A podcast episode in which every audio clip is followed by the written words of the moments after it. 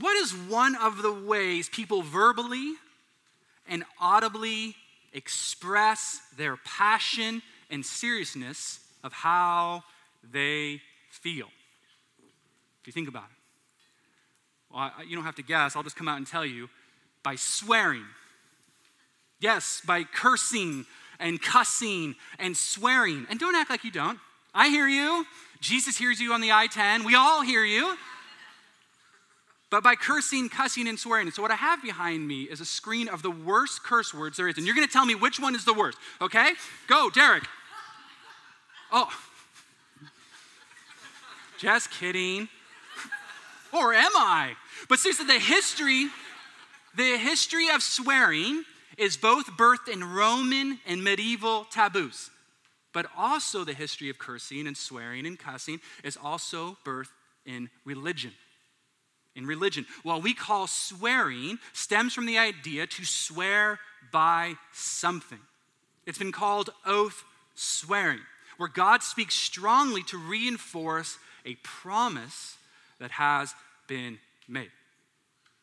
Now, even though it's mutated in what we have today with modern profanity, we still do, in minor, gentler ways, have forms of oath swearing, don't we? We typically take an oath with someone by saying, cross my heart and hope to die. Super dark. or what, you know, we all go up to people at work or our friends and go, hey, pinky swear, because we're all nine. Like, pinky swear me, you'll do this. We put our hands in Bibles in courtrooms and say, what? I solemnly swear to tell the whole truth and nothing but the truth. We also say things like, I swear in my grandmother's grave. We say, May lightning strike me dead if what I'm saying isn't true. These are our human ways in which we swear, and they are all, like I said, the darkest methods possible by our relatives' graves, by our own death, and by destructive natural forces. Because we must swear by something beyond our frail human ability. We must swear by something bigger than ourselves. But if that's true, now think about this if that's true, and God makes oath swearing, or God makes oath swears in Scripture, then God has a problem. By what can He swear by? If God says to you and me, I love you with an eternal love, Theo, I will take care of you forever, Lily, I'm going to watch over you forever, by then what does He prove it? How does he swear by it if there is nothing bigger than himself? The reason that matters is because how then are we to trust his words and his promises? This is also a question for those here who are not Christians or don't follow Jesus. What lengths does he go to prove his existence? What lengths does he go to prove that he can be known and trusted by you with your life? As we'll see and be encouraged by today, he goes, friends, all the way. He does make oaths and he does swear by something, and it's a game changer for how we are to see God. So, for those who want to know where is the reinforcement that God can be trusted with my desires, my difficulties, my determinations, my destinations, then Hebrews chapter 6 is your bread and gospel butter. And it was with also, not only with us, but also with the original audience, if we remember the original audience that this letter was written to, that being a church of men and women who were tempted to pull up anchor and drift away from the harbor that's called Christianity. All because they were battling with the idea of God's assurances with his promises, like many of us are probably doing today.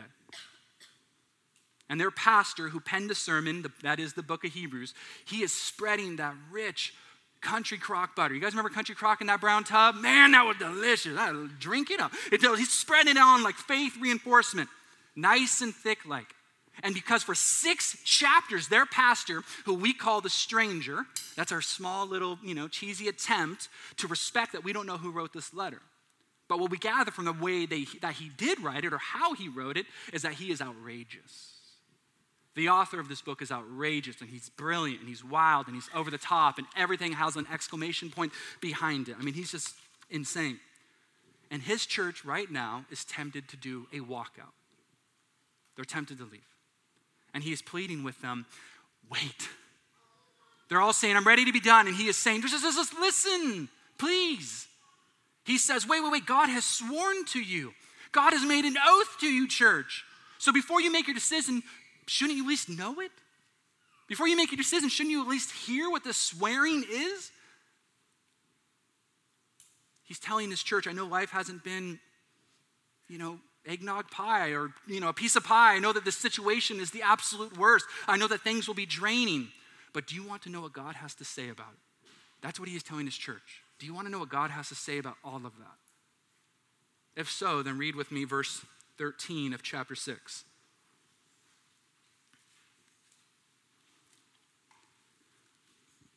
Verse 13. For when God made a promise to Abraham, since he had no one greater by whom to swear by, he swore by himself, saying, I surely will bless you and multiply you. And thus Abraham, having patiently waited, obtained the promise. The stranger saying, I know your life isn't cherry pie, but, but, but, but, but, here's your ticket. He goes, Remember Abraham. Now, if we're honest, by me saying all dramatically, remember Abraham, it doesn't really tickle our funny bones. We kind of just go, Neato Speedo, cool. But to the original audience, the mention of Abraham would have arrested their attention fully. As if I stood up here right now in the middle of a sermon and said, let's talk about Donald Trump. We all would have just all of a sudden been quiet or listened or had your full attention. See, by the stranger dropping this name, it not only gets their attention, it also gives him what's considered solid, credible argument for his next charging statement. And the stranger loves to use Abe. If you want to write down in your little journals, we have journals for everybody. Don't forget, if you want to write down in those, this is what you can write down that he loves to use Abraham because he uses an example of Abraham 10 times. Why? Because Abraham, to people who are wavering, or curious, or wanting reassurances, is a prime example. Because Abraham possessed what we all desperately want, and that's hope. Abraham had hope. He's exhibit A of a man who trusted God against all odds. Another New Testament book calls Abe the father of all who believe. And friends, if you've never spent, I'll just say this as your pastor, if you've never spent time dissecting Abraham, you are missing out. You see, at the heart of the book of Genesis is his story. No one can understand the Old Testament without understanding Abraham. And when we're introduced to him, it's quick and it's fast paced and it's a lot of drama. God appeared to Abraham and invited him to go. God shows up to Abraham and says, Get, get going, leave the city. And by doing so, God promises him he would multiply his people and that God would bless him. That's God's promise. But he's got to go and he's got to get on the move and he's got to go to what's just called the unknown. You got to get out to the unknown. For many of us, moving to LA probably felt just like that. I have countless conversations with people in our church who's like, I moved to LA, the, the great unknown, but a great a place with, with great promise. Is that not Los Angeles? Unknown, but a place with great promise. Five years from now, I'm going to have an Oscar. Ten years from now, I'm going to be running Capitol Records. I guarantee it. But for Abraham, in that day, you just didn't pack a U haul and like check your family's Instagrams and make long distance phone calls. No, far from it. To move hundreds of miles away meant permanent separation from family and friends. Permanent. Then there was uncertainty like for Abraham would the people be hostile? Where will I live? Can I speak the new language? Can I make an income? So essentially, you can go hardship, unknown, scary, exhausting. This is what God just invited him to. The exact same uh, emotions that the stranger's church was feeling. That's why Abe is a perfect illustration. And if we're honest, these questions and concerns are the same things that we deal with. Well, how do I do this? How do I manage? How do I get by? Scary, exhausting, frightening, unknown. The difference is for Abraham, is the stranger's pointing out, he obeyed. He listened. He had hope. Can the same be said of us today? To make matters harder, the name Abraham means, I don't know if anybody knows this, you can write this down as well. The name Abraham means exalted father. So as he's moving to these new cities, it was like, Abraham, exalted father, where's your kids? I don't have any. Odd, your name. exalted father. And see, for their culture, to not have a child was to not have a future, a legacy, an inheritance, a purpose. So Abraham, Abraham and his wife are purposeless, you could say. They are living a wasted life. Enter God's promises, God's swearing, God's oath. A promise given to a barren couple, not only that you will have one kid, but countless. And so, if they obeyed, had hope, stayed the course despite the insanity of that promise, the whole point is that then well, there's hope for us. So, if you're thinking, who cares about Abe, Casey, get on with it, well, hold on. The main thing I want to show this morning is the dynamic between God and Abraham is of immense importance that will have serious impact for yours and my life now. Paul the Apostle wrote in another New Testament book, it says, For whoever, whatever, excuse me, for whatever was written in former days, Abraham, was written for our instruction that through endurance and through the encouragement of the scriptures, we might have what, Ross? Hope. Hope. We might have hope. the promise or the metaphor of Abraham is tied to the stranger, his audience, to them, and to us, so that you and I lay a hold of hope. But still, we should be asking, but Casey, where's the insurance of those promises to have the hope? We get it. God makes promises. These people knew that. Where's the insurances that we can have that hope? This is what the, uh, the stranger's audience wants. See, I think we all get, even maybe if we're kind of lingering or curious about the Christian faith, that God makes promises, but does he keep them? So look at verse 16. For people swear by something greater than themselves, and all their disputes, an oath is final for confirmation. We talked about this earlier. So when God desired to show more convincingly, that's what we all want, the convincing, to the heirs of the promise, the unchangeable character of his purpose, he guaranteed it with an oath so that by two unchangeable things in which it is impossible for God to lie, we have fled the refuge, have had made strong encouragements to hold fast to the hope set before us. This unchangeable God has two un- unchangeable aspects. And these two unchangeable aspects are his promise and his oath. So, no, if you're thinking oath and promise are the same thing, they are not. They are not. Theologian A.M. Stibbs explains it this way he goes, We have a double ground of competence in God, the promiser who gives us his word, and in God, the guarantor who confirms it by his oath. There is therefore no possibility of being deceived or disappointed. Now, I, I think promises are a pretty wild thing. If you've ever thought about what a promise is, promises are wild. They're insane, they're a bit unnatural. See, promises, what they do is when a person makes a promise, is they reach out into the unpredictable and they make one thing or something predictable. And the unknown future and the unknown places like Abraham traveled to, something is predictable. The point of the oath is to underline or to ensure the truth of what has been promised. It's been said you can think of an oath to a promise like an exclamation point. And all of these columns are painted in bright neon painting these words, this understanding of verse 18, in which it is impossible for God to lie. The reason that is important is because whether we realize it or not, to doubt his oaths and promises, well, doesn't that make him a liar? 1 John 5, another New Testament book, says, The one who believes in the Son of God has the testimony in himself. The one who does not believe God has made God, has made him a liar. God is so serious about his word. God is so serious about truth. And if you think of it, it is Satan, the devil, who is called the father of lies, not the father of hate, not the father of anger, the father of lies. And it's not even that, God, God's like, no, I'm just not going to stand and lie. It's not that God chooses, it's impossible for him to lie.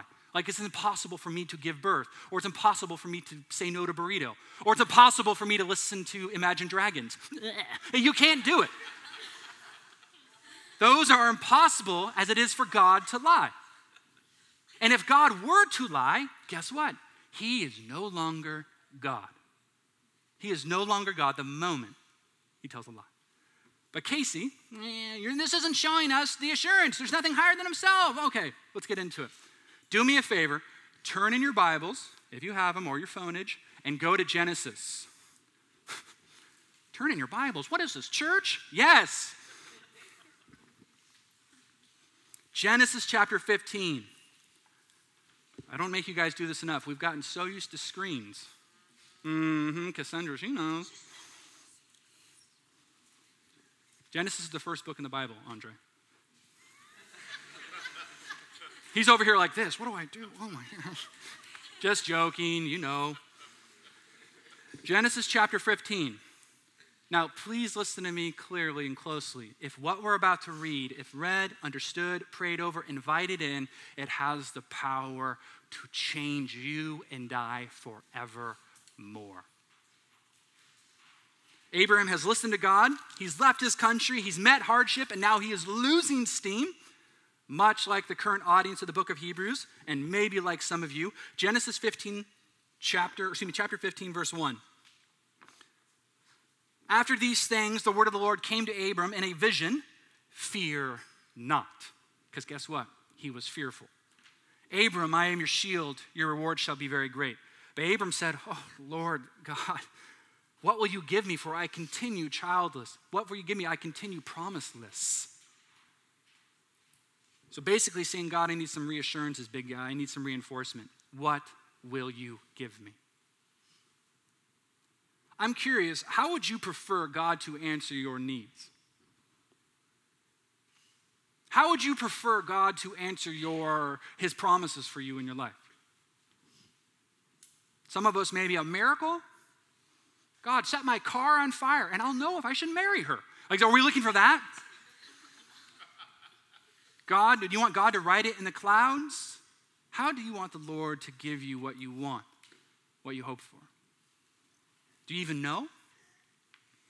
I believe this is a sticky idea because we wish God would confirm his promises the way we want, not the way he wants. And that way being a way that makes sense to our flesh. Look at verse 5. I love this about God. And he brought him outside and said, Look towards heaven and number the stars.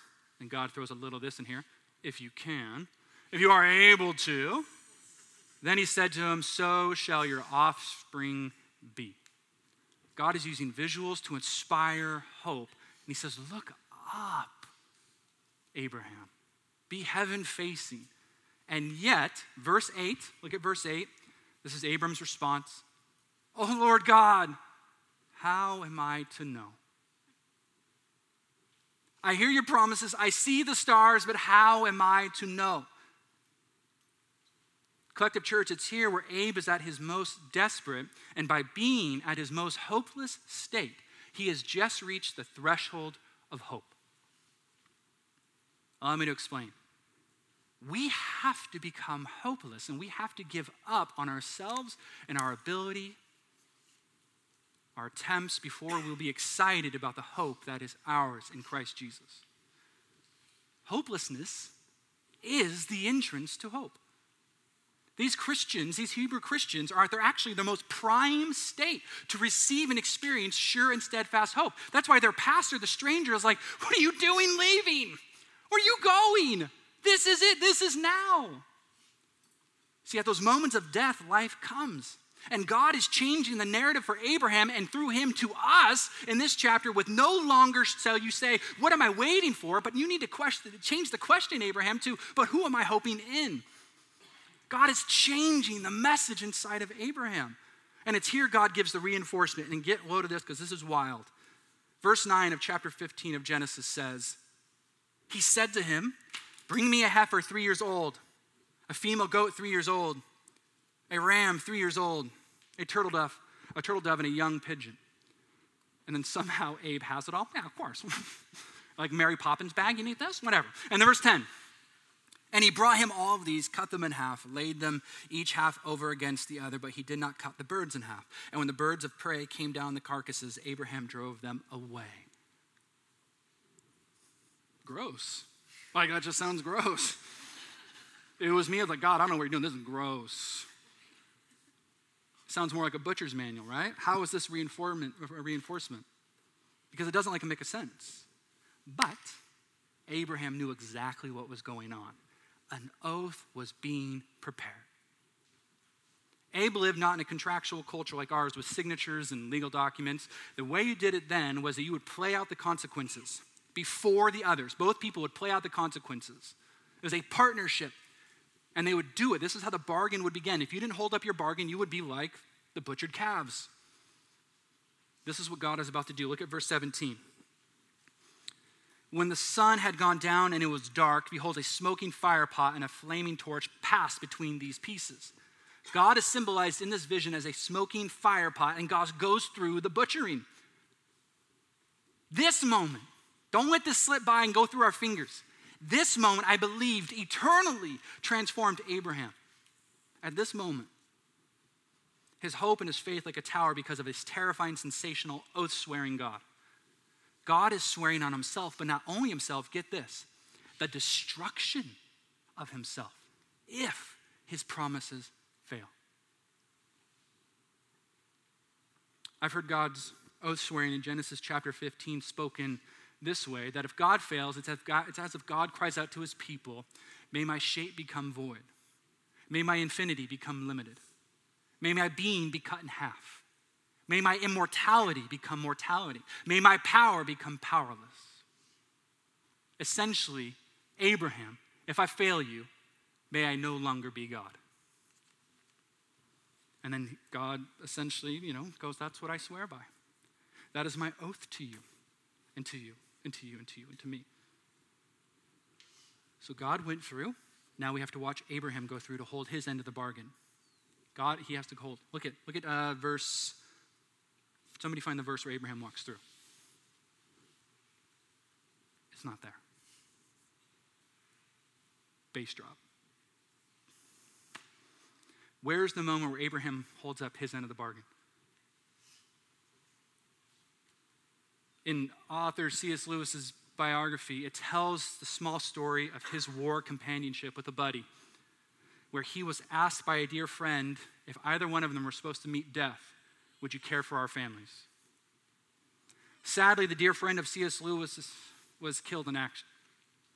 Lewis, being a man of his word, was determined to pay what he had vowed. Yet, as he helped this widow of his dear friend and her children, what Lewis discovered was that she was horrible.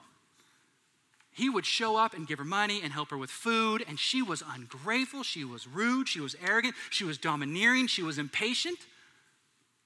And this whole time, Lewis is like, What? I'm, I'm doing this for you. But through it all, Lewis refused to give up. No lack of willingness or receptivity on her part changed his promise. This is the same with God in Genesis 15 all the way to Hebrews chapter 6. And it should shock us like a bolt of lightning to our core, so much so that it electrifies our hope continuously. Yes, the first shock is that God would ever walk through the butchered halves. The second shock being that since Abe was asked not to walk through it, that meant God was making the promise for both of them. No, there's no expectation, Abraham, you're going to walk through this. I'm going to do this. Not only will I be torn apart if I don't keep my promise, I'll be torn apart if you don't keep your promise. I will bless you even if that means I am sawn asunder like sacrificed cattle. Is there a stronger oath swearing in all of this world? Is there someone something stronger than that? I don't believe so. I asked earlier, how do you wish God would reinforce his promises to you? Well, Abraham experienced the most extreme reinforcement acting out ever. But that was for Abraham. What about for us? What about for you and me? Well, I'd say we got the real thing. God was torn into pieces. Not because his promises failed, but because he fulfilled his promise on this very day. See, we could not hold our oath, so God takes our inability and our side of the bargain and says, mm, I'll do it. And like Abraham not having to walk through the sacrifice, we too are not asked to walk through. And this is what's called the gospel of Jesus Christ, the good news of Jesus. Because what we have to be fixated upon when it comes to the gospel, what we have to understand is it is not fair. There's nothing about the gospel of Jesus Christ that is fair or balanced. Meaning, I think a lot of us have this idea that the gospel is a cooperative effort. or that God helps those who help themselves, or that God comes to us and asks us to fulfill our contracts, or God is expecting an oath from us, that is a partnership. The gospel of Jesus Christ is not some fun daddy child like craft project. So, in a way, if we understand that, I guess we can say God's infiniteness did become limited. His being was cut in half, his immortality did become mortal, and his power was surrendered to powerlessness.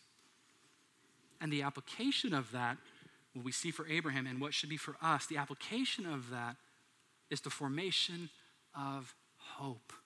The application of the gospel is the formation of hope. Apologist Ravi Zacharias says it this way it's all encompassing of what we've been talking about, but he goes outside of the cross of Jesus Christ. There is no hope in this world. Is there some? Is there an ounce? There is no hope in this world. That cross and resurrection at the core of the gospel is the only hope for humanity. Wherever you go, ask God for wisdom or how to get that gospel in, even in the toughest situations of life. Imploring God, I need the gospel in this, I need the gospel in this. So the next time we are wondering, God, where are you? When life is a stinker, we're like, God, you have not helped me out lately. It's, fr- it's their friends, or it's their beloved, as the stranger would call us. He would say, Look up to the cross. I have written here that think my wife told me I shouldn't say it, but I really want to say Abraham was told to look at the stars. We're told to look at the scars. But then I couldn't live with myself. So I didn't use it. I, I decided not to use it. But it's powerful. It's super powerful. Look at but look how the stranger makes this connection with Abraham, oath keeping, and our present condition. Look at verse 19. He says, We always notice how the stranger throws himself in their collective state and their collective need. He always does this. They're literally considering leaving Christianity, and he's always like, No, we are just as hopeless. I am with you. We have this as a sure and steadfast anchor of the soul, a hope that, that enters into the inner place behind the curtain, where Jesus has gone as a forerunner on our behalf, having become a high priest forever after the order of Melchizedek. If you noticed, the stranger just defined the purpose of hope for you and I in this life. So, what is hope supposed to do for us? It makes us sure and it makes us steadfast. What's the point of having hope in this life? It makes you sure, it makes you steadfast. Why do I need hope? It makes you sure, it makes you steadfast. But the imagery of a spiritual anchor is interesting. It's very interesting. First off, let's just get this out of the way. If you're a Christian, you have a tattoo, it's of an anchor. I know every Christian here has an anchor tattoo. I can only make the fast assumption. And two things if you don't either you're not a Christian or you haven't gotten the anchor yet. I know what's happening. Do I have an anchor tattoo? Like 11 of them. It's all over. Everybody's, or it's Greek tattoos, Greek writings, servant, hmm, whatever.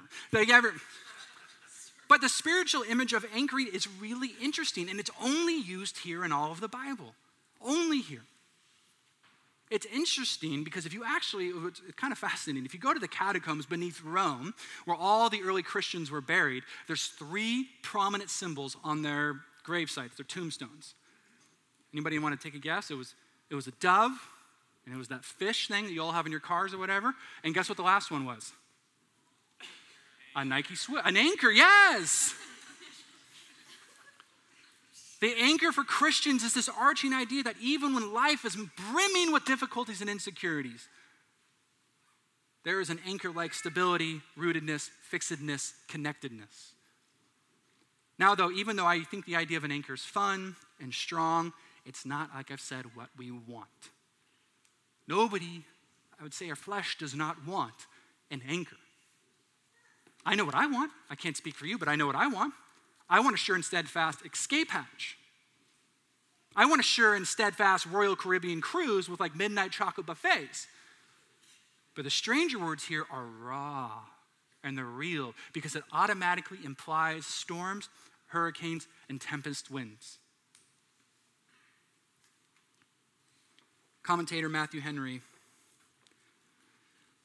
We are in this world as a ship at sea, liable to be tossed up and down and in danger of being cast away. Our souls are the vessels. The comforts, expectations, graces, and happiness of our souls are the precious cargo with which these vessels are loaded. Heaven is the harbor to which we sail. The temptations, persecutions, and afflictions that we encounter are the winds and the waves that threaten our shipwreck. We have need of an anchor to keep us sure and steady, or are we in continual danger? Gospel hope is our anchor. So, collective church, it would behoove me not to ask what might be your anchor in this life. Maybe that's too broad. You could say this What is it that gives you confidence to live this life? Is it your job? Is it your talents? Is it your looks? Like, I know I can get by with my Ryan Gosling build. I know I could do it, but I don't, I don't want to hope in Jesus. Is it your dreams? Is that what's pushing you forward? I haven't got my dream yet? What is the one thing that will always be there for you? Sadly, and honestly, if we think it's our spouse, if we think it's our kids, if we think it's our finances, we are in a world of hurt. Nothing is unchangeable other than God. But what should rock our little boats there? See what I did? Verse 19. Most anchors, this is so rad. Look at verse 19. See, most anchors belong in the sea floor, but where does this one? Where does this one have its steel grip? Look at verse 19. This is so great. We have this as a sure and steadfast anchor of the soul, a hope that enters into the inner place behind the curtain. The anchor is fixated, fixed behind a curtain, not the seabed floor. It's sort of an odd place for an anchor to be. But do we see what the book of Hebrews is doing? It is an on ramp. He is such a masterful at doing transitions, the author of this book. It is an on ramp to get us right back into Melchizedek and, and high priest theology. See, the only person allowed behind the curtain in the most sacred of spaces of God's holy presence are priests. And Jesus is our great high priest. Now, I saw this image last week, and I wanted to share it with you. I thought it was sort of fascinating. Um, this was used by the Huguenots during the reign of Queen Elizabeth I in the 1500s, and that Latin phrase there means anchor of hope. But I think what was fascinating about this image that was used for so long is if you notice the hand coming from the heavens. The hand coming from the heavens, Christ's firm, anchor like grip. Christ, if we do our math right, is the anchor. So let's just do this for verse 19. Let's just replace the words for absolute clarity. We have the sure and steadfast Jesus, our forerunner. Friends, I'm going to end with this, but I want us to really take with us as we go into this, this idea of a forerunner. Jesus has gone before us. That word forerunner is used only here in the Bible, and it refers to a smaller boat that would carry this anchor of a larger boat, and the forerunner would bring it in and drag it in and then it would drop it so that the larger ship would be able to be steady at the harbor. You see, it is only in Jesus we have a sure and steadfast, secure hope. And the stranger tells us in verse 18, it is set before us. That word set before us means lay a hold of it, like a meal, like a banquet.